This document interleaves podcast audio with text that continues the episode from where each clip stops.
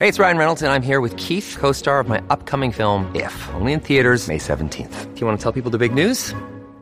All right, I'll do it. Sign up now and you'll get unlimited for $15 a month and six months of Paramount Plus Essential Plan on us. Mintmobile.com slash switch. Upfront payment of $45 equivalent to $15 per month. Unlimited over 40 gigabytes per month. Face lower speeds. Videos at 480p. Active Mint customers by 531.24 get six months of Paramount Plus Essential Plan. Auto renews after six months. Offer ends May 31st, 2024. Separate Paramount Plus registration required. Terms and conditions apply if rated PG.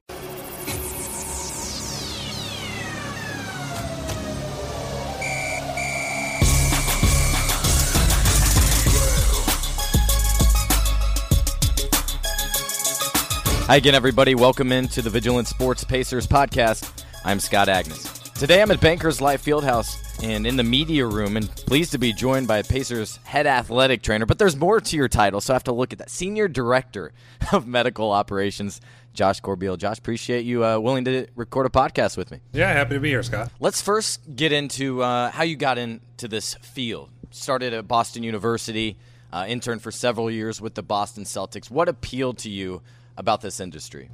Well, I grew up uh, playing multiple sports, and I could never picture myself involved in anything other than sports for the rest of my life.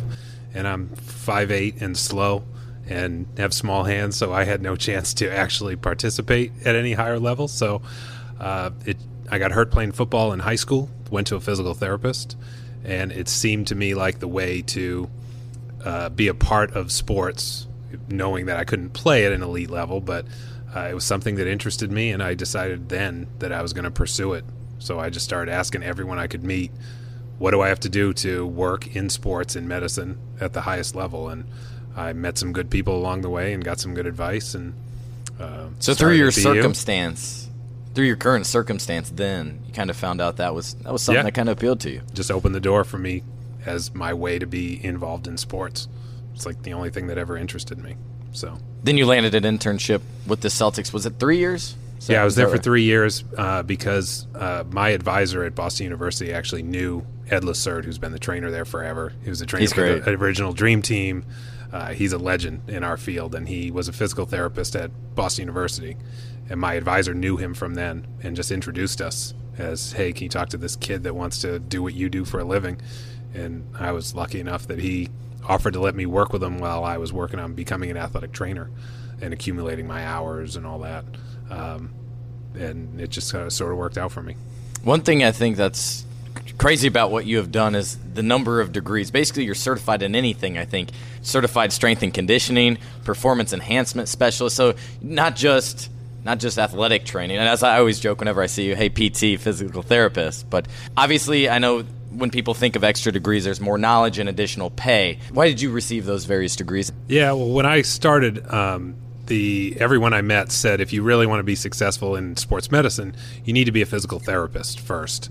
And that's a, I have a doctoral degree in physical therapy, and then uh, an athletic trainer is an additional certification license that you sort of need to be in sports. So those were sort of the two basic ones, but in my position, I'm in charge of all medical aspects of the team. So while I don't actively work as a strength and conditioning coach, I need to have a background to understand what my strength and conditioning coaches do so we can speak the same language. So I have a strength and conditioning certification. And then um, the NBA Trainers Association has had a long time partnership with National Academy of Sports Medicine. So through that, they've certified all of the trainers in the league Okay. in performance enhancement specialist and corrective exercise specialist, which is just another way of uh, kind of well rounding our approach. You know, looking at prevention over just treatment of symptoms and. Um, uh, so that everyone speaks a similar language across the league. So, And that's a key subject I want to hit on because what you, you talk a lot about and, and work a lot is in prehab. Doesn't get a lot of attention anywhere else, and I, I think most of the league is probably getting on that level. I would assume at least. Um, but it's not just treating guys. Oh, because he got injured last night or he has bruises after a back-to-back series. No, we want to meet with these guys, understand their bodies even more, and be there so those things don't happen. Ideally. that's a big focus with our players, uh, especially the ones that have been here. But it's a kind of eye opening for the guys that have come over from other situations. Uh, there's a lot of pains that are taken for granted in basketball. That the the idea that everyone has sore knees. You know, oh, I have tendonitis in my knee, and that's just what I play with. we don't really subscribe to that theory. We don't want our players on the court thinking about a pain or an ache or something. It takes a step away from their game. It takes focus away. So we, when we first get them and continually throughout their careers, we do a lot of screening tools. We examine them daily. Um, our strength coach Shawn Windle is a he's actually our director of sports performance. New now. title this year. Love um, but he uh, he's an athletic trainer as well, so he has a medical background. So we have a, a, daily meeting of our staff where we run down the whole roster. We know what each guy's individual needs are, not their injuries, but what what are their needs as far as getting their body to function the right way to avoid those breakdowns, those little injuries, because it's important to us that players aren't playing through pain. We'll we'll have guys play when they get hurt if it's not a, a risky injury, but some of these overuse things that they've just gotten used to, a lot of them can be changed. So we spend a lot of time with that. We actually schedule them daily like they would at a doctor's office. I think what's amazing, amazing too with you, you guys, and whenever a, a, new guy comes in, especially guys that had been in, injury prone in the past, and you talk to them, and it's kind of like you said, man, they do things differently here. I'm impressed, and that's I think obviously a big selling point you guys can push in free agency about how you do things and how it's been successful in the past. Yeah, the the organization has made uh, us part of the sales pitch, if you will, to free agents. Our staff, uh, Carl Eaton, who's a doctor of physical therapy, athletic trainer, and Shawn Windle, uh, we've been together. This will be our 12th year together, which most teams don't don't have medical staffs that have been together that long. So we know each other really well. We complement each other, but um, they word of mouth, you know, over the, the amount of time we've been here and the players that have gone on to other organizations and agents have heard the, the you know, what players have said and kind of seen the results. And uh, we do. We, we feel that that's a, an important thing that we can offer players as a small market team that they can't necessarily get everywhere else. When did the switch change that now you guys are a part of that pitch? Was that something recent in the last several years? Uh, it's been important to Larry and Donnie since we started. That was kind of something that they made. Uh, they made it known to me when I took this job back in 04 that their their vision was to have kind of a top of the line medical staff that they didn't talk about the marketing side of it with players. Mm-hmm, it was more sure. of we we need to offer services that are that exceed what players can get in other places. So that was very clearly articulated to me when I took the job, and it was a goal that we've had over the years uh, with Shawn Carl and with Dan Dyrek. Um, I think once we sort of started getting settled in and word started to spread around the league, it's been a long time. It was probably seven, eight years ago. They started to incorporate that and try to use that to uh, to appeal to free agents. I'd like to get in a little bit on that staff. Carl Eaton, I think, associate head athletic trainer now. How do you guys divvy up duties, um, especially I want to say on a game night? Because you have as many as 15 guys, and even training camp, you might have as many as 20. Mm-hmm. Yeah, we, we have a daily schedule, um, and not every player gets treatment every day, but there are some guys that do. But there's, anywhere from 10 to 15 guys on the schedule every day. And we tend to, for consistency of care, once we get started with a particular player, we tend to follow that mm-hmm. player daily. Yeah. Uh, there are things that change back and forth for guys that are doing pretty well. We'll kind of move them around based on the schedule. But yeah, we tend to settle in with the same players. Uh, it's not based on a particular strength. It's not like one of us is a shoulder guy or one's a knee guy. Uh, we both do everything. We just, you know, rather than try to catch each other up every day and have a choppy uh, care continuum, we tend to stick with the same players uh, on a daily basis, just for familiarity. And then Shawn joins in and takes over from how the guys are performing on the court in practice. I know he's monitoring things. I want to say like their heart rate and really taking advantage of those new opportunities that you guys have. Yeah, that was the reason for the title change. Is we restructured our staff several years ago now uh, when we brought in Andy Martin to be our assistant sports performance coach because there is a lot of available technology in sports now, and there's a, a big market of wearable technology that you guys have all heard about. It's been all over the, you know, Mark Cuban talks about right. it all the time, and um, but it's important. There's a big role that it plays, but you have to have someone to sift through that information that has a medical understanding and understands your players. It doesn't make sense to have someone come sit in a room and look at a computer and analyze all of those numbers that doesn't have a real world feel for what it's like for these guys on a daily basis. Because you can look at numbers and say, oh, well, he looked tired today, so we should sit him out, but you don't know what's going on with him. You don't know what the practice demands were. So we decided Shawn uh, has been kind of ahead of the field in doing this on his own over the years, but it's become time wise so cumbersome that we needed an additional staff person. That's where Andy came in. Uh, but Shawn's really the one who sifts through all that. But he's still in charge in the weight room too.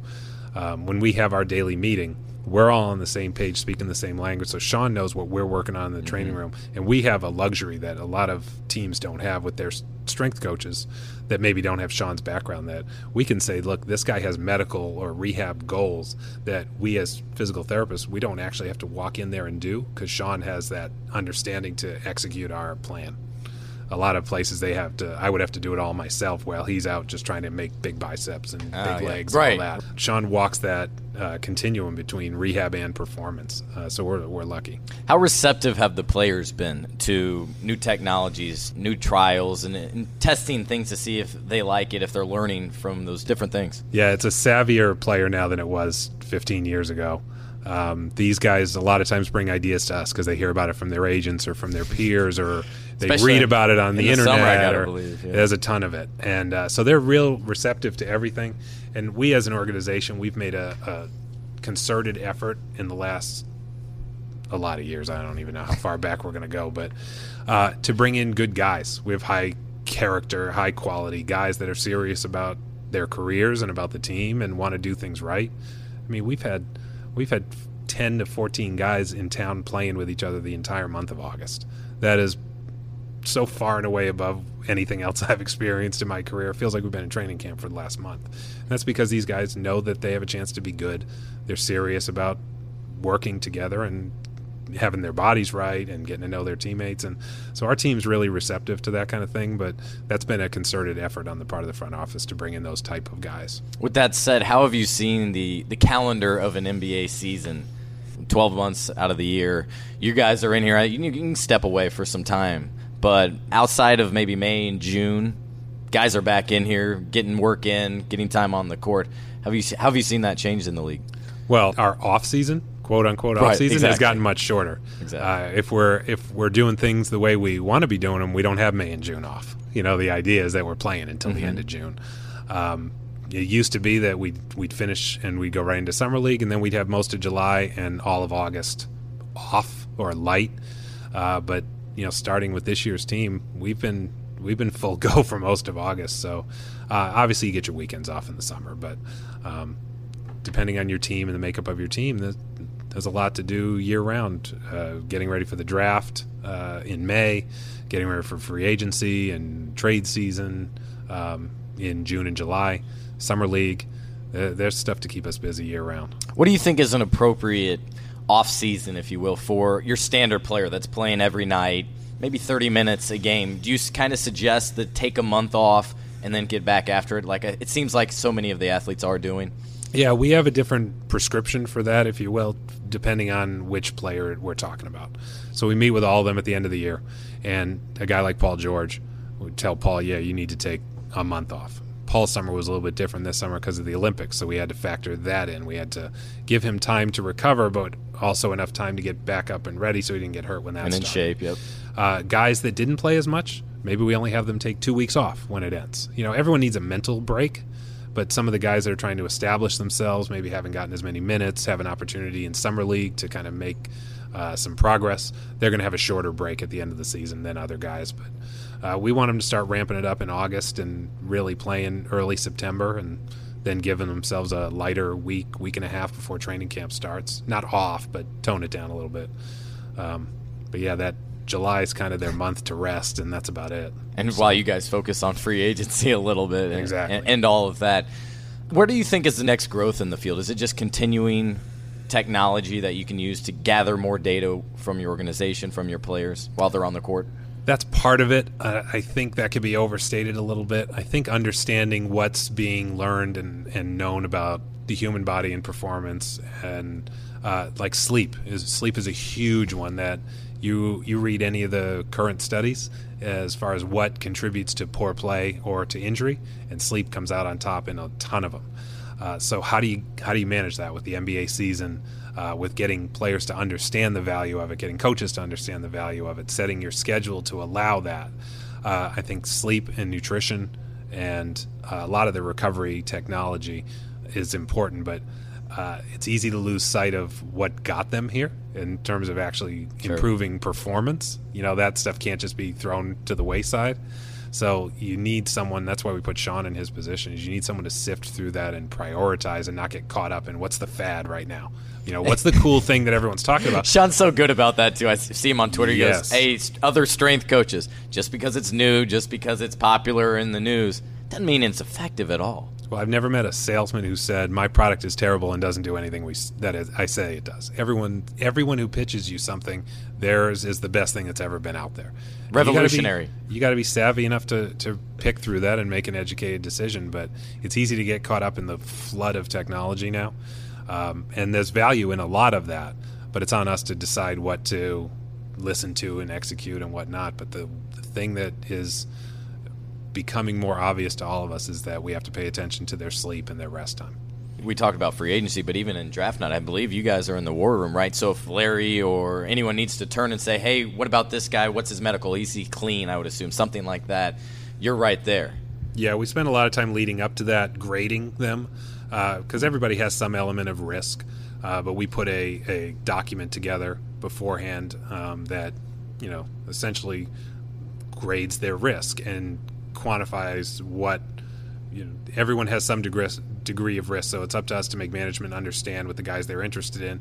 Is it a short term risk? Is it a long term risk? Is it something we can uh, hopefully work with them and improve? Is it something we can't do anything about? Um, so yeah, we're in there, but most of our work is done ahead of time. Where a lot of times we're just sitting there watching the draft and giving a thumbs up when Larry decides who he wants. We had a guy on Twitter ask, "What is your average summer like?" Uh, I get weekends off to spend with my kids, which I don't always get during the season. Um, but we're we're usually in here. We have guys working out from about ten to two. So, Okay. um, and so my day would start, you know, eight thirty or nine with treatments, and usually have some administrative duties later in the day. So, but I'm usually out of here mid afternoon. Um, yeah, administrative stuff like continuing education, draft prep, free agent prep, trade documents, all those kind of things, depending on the time of the summer. Um, but we have uh, we've had a growing number each year of guys that kind of see the value in staying here for treatment, and we know them better than someone that might treat them somewhere else, and um, trying to work with the coaches get better. Uh, but it's definitely an easier, a more predictable schedule in the summer.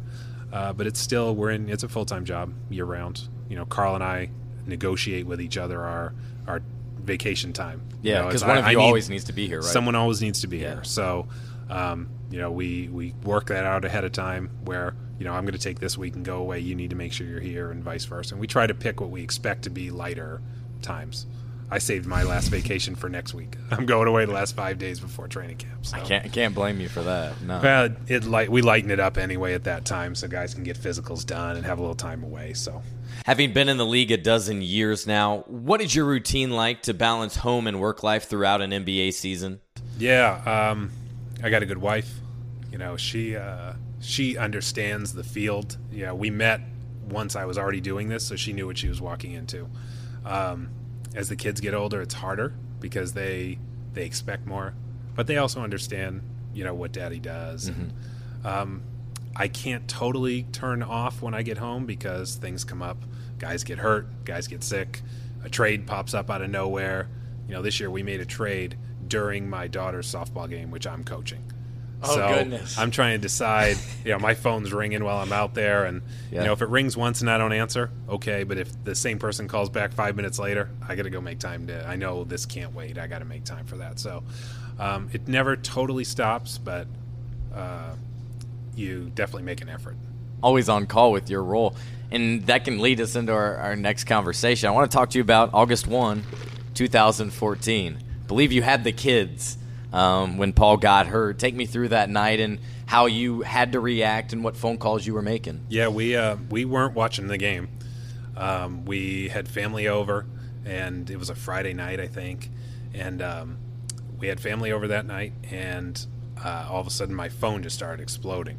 And by the time I turned the TV on, ESPN had stopped showing the replay. They had said, "No, you know, we're not showing this anymore. It's horrific." Yeah. So I didn't actually see it until David West sent me a clip of it on my phone and said, "What's wrong with him and what what's going to happen?" And I said, oh, "I don't know." so I couldn't get a hold of the Team USA trainers immediately because they were dealing with Paul. But they called me as soon as things calmed down and kind of filled me in. And obviously, management and Frank Vogel was our head coach at the time. They all called me, and uh, my message at the time was, "Let's let's cross our fingers and hope that it was just a fracture right in the middle. Because um, with that injury, we couldn't see exactly what happened, but there's a lot of worse things that could have come from that. Uh, if he had injured his knee, his ankle, there's nerves there that could have been career ending. Um, and we didn't actually know any of that stuff. We knew his knee and his ankle were okay once I talked to the medical staff there, but they didn't know the nerve status until after surgery because he he needed to be able to move his toes and move his right. foot, and at that time he wasn't doing it.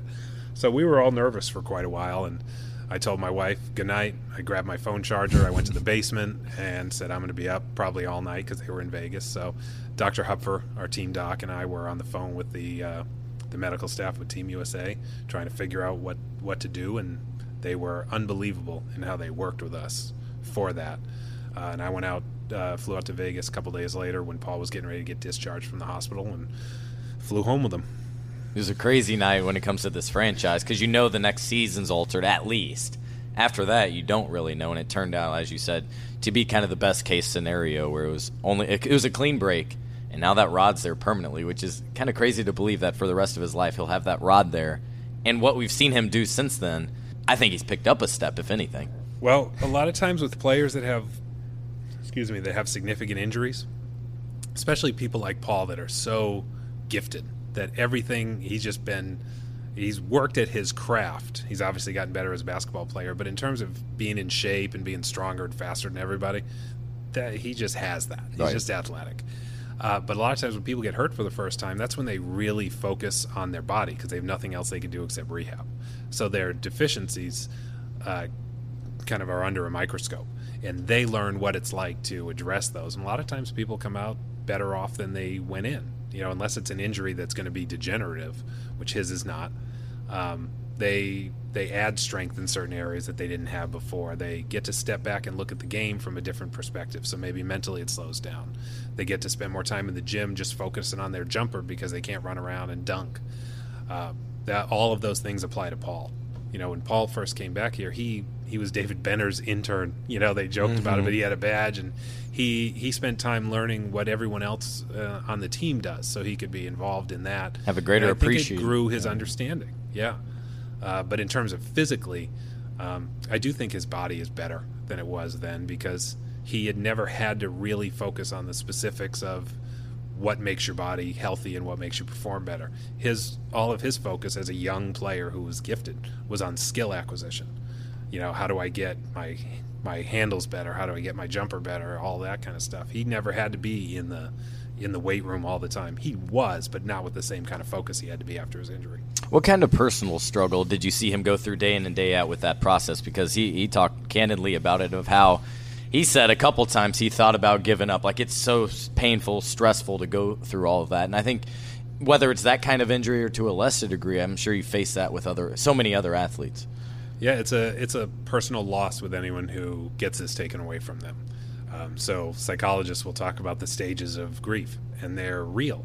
And we have a team uh, sports psychologist, uh, Chris Carr, who works with us that you know works with all of our players. Uh, but a big focus with with Paul was trying to explain to him what's coming. You know, like the idea that you've never had this taken away from you. Here's what you can expect physically mentally that you're going to go through. There's going to be a realization that you can't do this. There's going to be questioning as to, am I ever going to get back? Uh, we felt as a staff, and we talked about this early with Paul, that it was important for him to, if it was safe, get on the court that season, even if it was for one game. And the idea being, we wanted him to learn to trust that that leg was healed so that he could approach his off season as a basketball player and not as a patient. Yep. We ended up uh, getting him in six games, which was you know not not great, but better than you know nothing. And I think it mattered for him mentally. I think he was able to approach his summer differently. He got hurt, you know, he, he strained his calf, calf, that yeah. last game, but you know, you know something like that is a risk that he might pull a hamstring or whatever.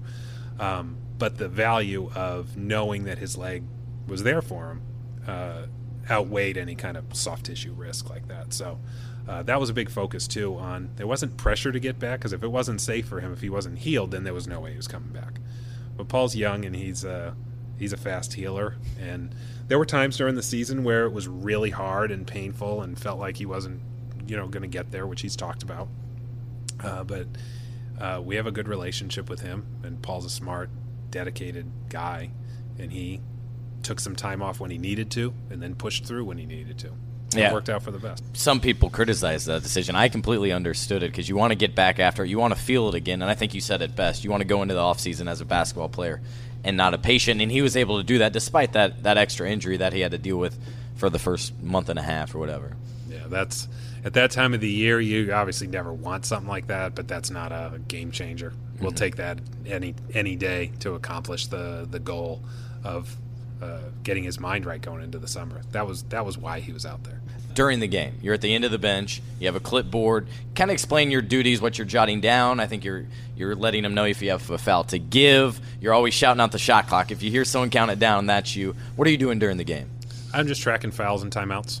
Um, I mean, obviously, Carl and I are sitting there watching for any kind of injury flag. Is a guy limping? Is he favoring something? But as far as coaching responsibilities or working with the coaching staff, it's you don't need to know much about the X's and O's of basketball to keep track of fouls and timeouts. But the NBA has mandatory timeouts, which a lot of people don't know.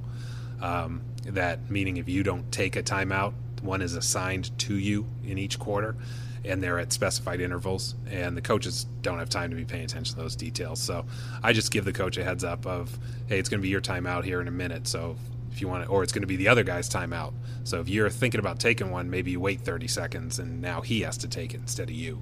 Just little things like that. But We had the schedule come out about a month and a half ago. We're about two weeks, exactly two weeks from today. Camp starts.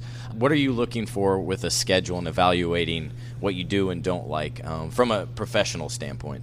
Yeah, we um, uh, time zones crossed is a big one. Okay. Shawn Shawn is really in charge of this. Shawn um, makes recommendations uh, based off of sleep sleep specialists, uh, travel specialists that we consult with, and a lot of the science that he's read and people he's met with uh, to decide what factors we need to think about and recommendations for when we should practice, when we should have shoot around, when we shouldn't, when we should uh, travel after a game versus stay over.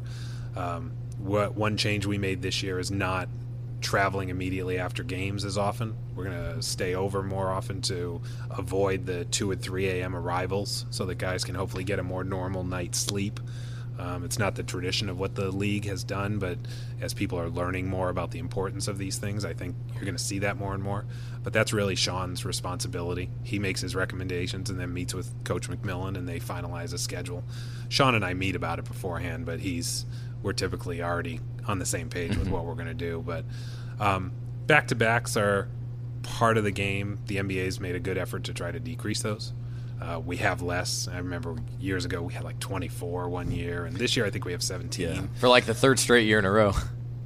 So uh, you just you kind of learn how to lighten up some of their workouts and give them. You know, you have less practice time around then, and uh, there's a focus organization wide to allow them the the most recovery time that they can um, around those kind of scheduling quirks. But I think a bigger issue is uh, traveling, you know, west to east and jet lag, and or vice versa, and how you adjust practice time or rest times or diet according to those uh, those travel changes. And you have Lindsay Langford who consults with the team when it comes to nutrition. What type of things is she managing? I know post game we see here at Bankers Life Fieldhouse that she also handling the meals on the plane um, and personal diets as well. Yeah, Lindsay is um, Lindsay kind of has her hand in everything with these guys, meaning she makes recommendations for supplements, uh, recovery, uh, food, like post practice food, shakes, vitamins, all of that kind, and pre practice too. Uh, most people think of nutrition as tell me what I should eat and what I shouldn't eat. And, you know, you talk to players and say, "Hey, we want you to meet with the nutritionist," and a lot of them will respond with, "Well, I eat fine. I, you know, I don't eat bad stuff." Yeah. And it's not really that so much because I think everyone understands what's bad food and what's good food, whether they uh, go along with it or not. It's a different question. But it's more the idea of what types of food do you need to eat at what time, uh, meaning what what's an appropriate meal before a game versus after a game or in the morning. You know, when you're on a practice day, when you're trying to maximize their energy. There's anti-inflammatory effects of some different foods, uh, hydration status, Lindsay's taken on a much bigger role in terms of meeting with each player individually, understanding their needs. Are they trying to get weight off? Are they trying to add weight? Are they trying to do they play a lot of minutes and they need uh, additional calories to keep up their energy? And then her and Shawn work together to.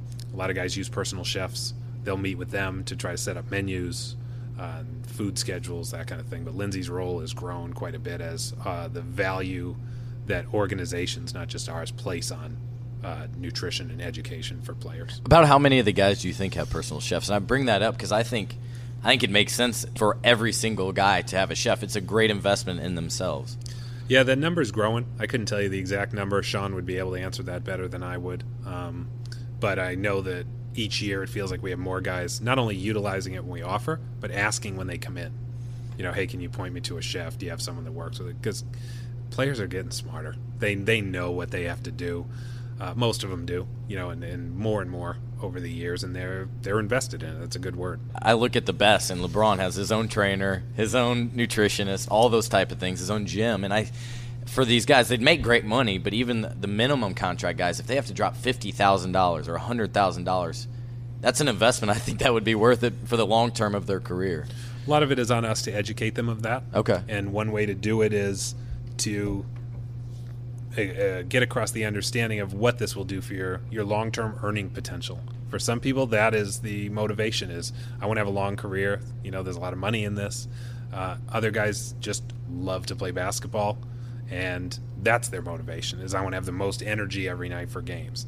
Whatever an individual player's hot buttons are, we we need to know that and use that to appeal to them to kind of meet their goals and they all have a little diff- bit different goals, so we adjust that. That's why it's not a blanket program. Um, but yeah, there's more and more taking advantage of it, but it's up to us to uh, kind of be on the same page with them in terms of what is worth it for them. I thought it was pretty cool during the Olympics. You guys actually sent Andy Martin to the Olympics with Paul George and everything. What went into that decision, and was that a common theme amongst all the different players to have a guy affiliated with their NBA team? Uh, that was actually at Paul's request. Paul called Shawn wow. and said, "I want to take care of myself while I'm here." Um, and Andy is in his 20s and has no family yes. commitments.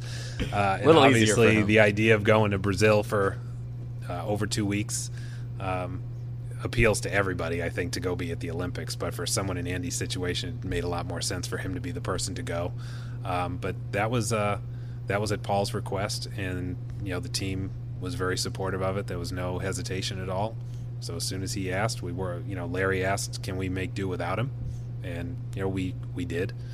Uh, although we had a lot of guys here at that time, so Shawn was working overtime, but uh, but it was worth it. I think um, it kept Paul in a good place physically, mentally, um, built their relationship, and it was cool for Andy. You're just talking about guys learning about what they need to do individually. I think there's a, a perfect story of Paul realizing what he needs and then asking for it. Had yeah. make you feel kind of proud. Yeah, Paul's grown a lot during his time here in terms of uh, his uh, his maturity, his focus in the game. Uh, he was always a passionate, love passionate player. Loved playing when he got here, but the the understanding of what actually went into it, you it's been fun to watch him grow over the years and gain an understanding of that and take steps. A couple other things I want to get into before letting you go. Um, first of all, massage therapist. That's become a role that's everywhere now when it comes at least to the NBA. You have a new one this year, but how do you approach a massage therapist? How can they assist the players on a daily basis? The massage therapist is actually in our morning staff meeting every day. So when the medical staff meets and we talk about every player and what their needs are and what their goals are, massage therapist is in there. We view that position as an extension of the medical team. Um, not that that person is tasked with making decisions on what should be done. Um, I think that creates a set of problems when you have too many people trying to do that. Um, but uh, it's important for them to understand what we need worked on uh, and then bring feedback to us on what they see. Uh, this you know this guy had a complaint here that maybe he didn't tell us about. Some guys will just go, hey, you know my neck is stiff, and they don't think it's worth bothering us with. They want to they just mention to the massage therapist. We need that information because sometimes it could be a part of a bigger issue. So that was one of the important things in selecting who the right person was was someone that was going to be able to understand that information, uh, look for what they need to look for, and then bring it to us so we could make decisions. And then I wanted to get into uh, one of your favorites, Dan Dyrek, and his role with the team. I want to say it's a part-time basis because he's not here physically with the team every day. Um, visits with them certainly every couple weeks. But was that ultimately because of Larry's experience with him that when he kind of took over, he said, "I want this guy on our staff in some capacity"? And then also, what exactly uh, is his role? Because he's worked with Jermaine O'Neal, Jeff Foster, C.J. Watson recently. Yeah, Dan uh, predates me. Dan was here for years before I started as a consultant. He's been a physical therapy consultant the whole time. And Dan, uh, when I was hired back in 2004, uh, Larry said, We're not hiring anyone until you meet with Dan Dyrek, and he tells us you're the right guy. So I had to do an interview with Dan, um, after which Larry called me and said, uh, I had another team that I had been talking to at the time. He said, What do you need to let that other team know, know by? Because they had offered me the same position. And I said, By tomorrow. Larry said, "Okay, we'll hire you," and that was it. That was a whole discussion. It was based on Dan's recommendation, and what they've wanted is Dan is hands down the best person in our field I've ever come in contact with, whether it be professors, speakers at conferences, researchers, anywhere. Uh, Dan uh, Dan is head and shoulders above everybody I've met. So Carl and I and Shawn have been fortunate to have a mentor to learn from over the years um, that's really his primary role is to teach us and develop okay. us. Now, in terms of with the players, he he's here physically every two weeks, whether we're home or on the road. He meets us every two weeks, uh, and he'll spend two or three days with us, and we'll we'll present him with a list of guys we'd like him to examine. And basically, what he's doing is looking at them from a different perspective, letting us know, hey, you guys are on the right track. Keep doing what you're doing, or maybe you want to think about this, or maybe you want to you know look at it this way. Uh, and even after this will be my 13th year with him.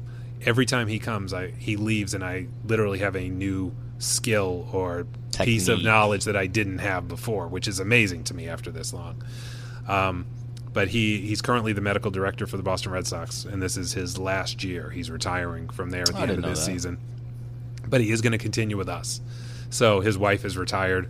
Uh, she was a teacher for a long time back in the Boston area, so she's retired, he wants to take a step towards that, but not totally be done. So this is kind of a good uh, way for him to still be involved and in, play an integral role with the team, but still have you know ten or eleven out of every fourteen days to spend with her and enjoy life and sure. and that. But when he's a, he plays, a, he goes to the combine for us every year, so he looks at all the players. Um, he every time we have someone that has any kind of imaging study and MRI, whatever, Dan is reading that along with our team doc. Wow. Okay. Every time. Um, every single time. Um, he evaluates every new player when they join our team and gives us recommendations on one: should we sign them? Are they an injury risk? But all more importantly, um, or as importantly, I should say, uh, helping us develop a plan of care. You know, these are things we need to work on to keep this guy healthy. And over the years of working with Dan, we utilize his time less and less as Carl and Shawn and I have, have become more competent. Uh, and I think that's sort of the ideal situations. We wouldn't need him as much, but we still need him, and we use him. Uh, we're we're on the phone, not just uh, clinically, but just as a mentor. He's a brilliant guy, and he's a really good guy that's been a friend to all of us, as well as professional development, clinical development.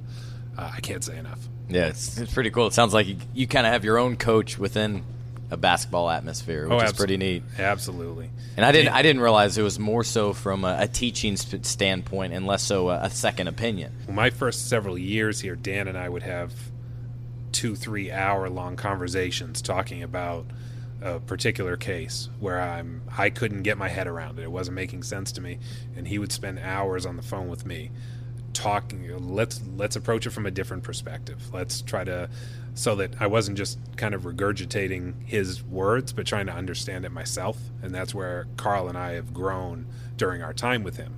Dan dan was a professor at uh, mass general hospital institute of health professions where carl and i both did our doctoral degrees.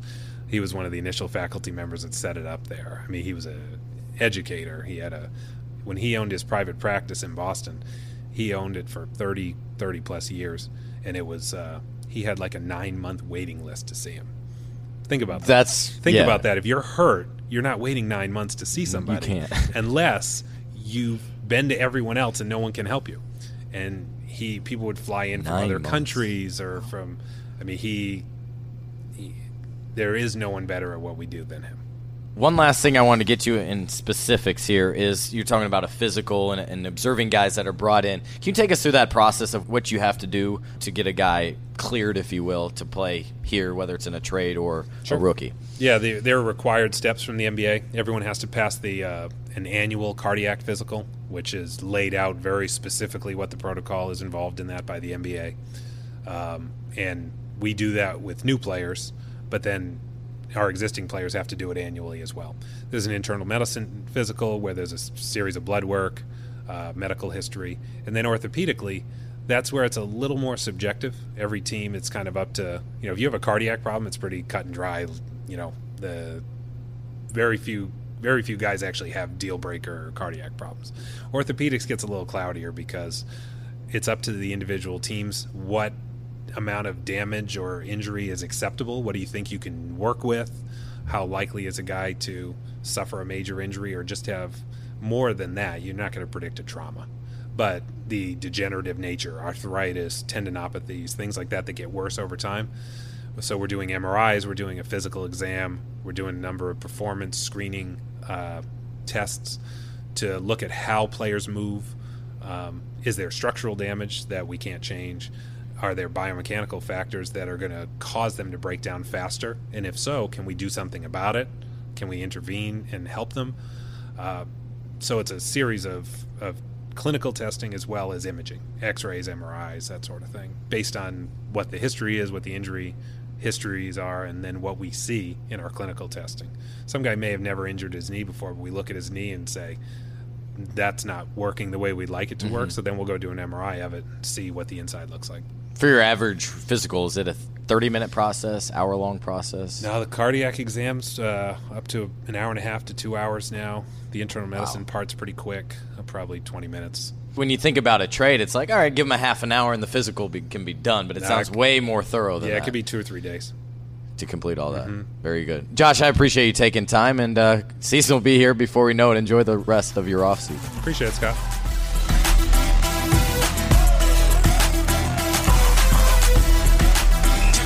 Really interesting stuff there from Josh. And he's one of the leaders in the field as the recipient of the Joe O'Toole NBA Athletic Trainer of the Year award in 2011. As I explained earlier, he has all kinds of degrees. He has the respect of the locker room, and it is Josh who heads up the Pacers medical team. I really do appreciate his willingness to take us inside the locker room, discuss his routine, the different individuals who work on the players each day, how they contribute to the acquisition of players, and why a staffer was with Paul George at the Olympics.